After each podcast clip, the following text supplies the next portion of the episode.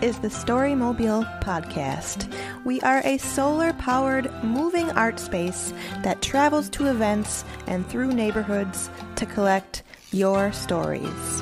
The St. Paul Almanac book was created in 2005 and has since been released annually. The goal is to bring together the diverse community of St. Paul through literary arts. The Almanac is a meeting place for sharing stories and artwork of our community. This year, the St. Paul Almanac released their 11th volume, On a Collected Path.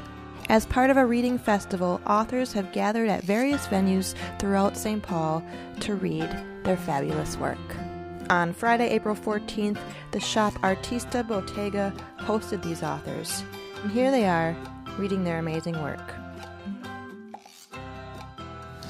Our next reader is Susan Koefod, and she lives across the street from St. Paul. Her debut young adult novel, Naming the Stars, was published by Curiosity Quills Press in 2016. Susan is a recent McKnight Artist Fellowship for Writers winner and has widely published poetry, short stories, and blogs, uh, which you can find at susankoefod.com. So please give Susan a warm welcome. Thank you. Thank you. I have two pieces in this year's almanac, which really excites me. One is a poem, and one is a prose piece. Um, the poem is absolutely true. The prose piece is based on a real thing. I'll show you that, and um, but the characters are fictional. So I kind of do roam around the world of prose and poetry. The first one is um, on page 250, if you're following along. Uh, it's called High Above St. Paul's Highways. High above St. Paul's highways, red tailed hawks perch on light posts every mile or so, waiting for an inattentive rodent to make one last mistake. I spot one, then another, and say, I never saw so many hawks 40 years ago when I was a kid. No one has ever replied to this comment, not so much as a wow or that's interesting. The young people in the back seat, their eyes glued to their devices, their earbuds muting comments from the driver, don't see the hawks and don't hear me telling them to look up. Later on, I learned DDT decimated other raptors years ago the bald eagle, peregrine falcon, and osprey, but not the red tails. There are about as many now as when I was young, as I rode along St. Paul's highways in the back seat of my parents' cars. I am subject to other visions now. Senior discounts and special deals appear on my receipts. Markdowns I didn't have to request applied nonetheless. It's my graying hair, my crow's feet, I guess, revealing my age to the passing scene. And presto, senior savings materialize on my tab and the red tailed hawks, unseen in my youth, appear high above the highway. The second piece, if you're following along in your hymnal, is on page 30. And um, so I'm going to pass around a picture of the real graffiti that this is based on. Um, it was written on the arm of a bench in Raspberry Island Park. I came across it and I thought it was very interesting. So I'm going to pass this around so people can see it. The name of the piece is Heart is Not a Proper Noun.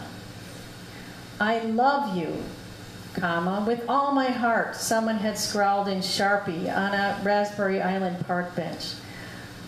I've always wanted you to know this.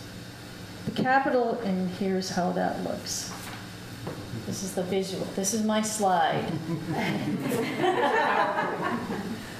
the capital H in heart grabbed my attention. My pulse was in my throat. Who would write such a thing? I glanced to the other end of the small St. Paul Island Park and saw my girlfriend in the distance with her dog. She was heading to a bench where we'd agreed to meet after my run. Was she the author of the graffiti? Hastily scribbled on the armrest? My face flushed with rising passion. Heart is not a proper noun, I thought, nor is it the start of your sentence. There is no need to capitalize the word. I looked again in her direction, hoping that this message hadn't been left by her for me. I didn't really care that it was marring a public place in the pocket park, park beneath the Wabasha Bridge. Grammar, punctuation, and usage errors, on the other hand, seemed disrespectful, especially in a public place. I was afraid the rest of the message was worse than what I'd already seen. I read on, holding my breath. I've always wanted you to know this. Let's see.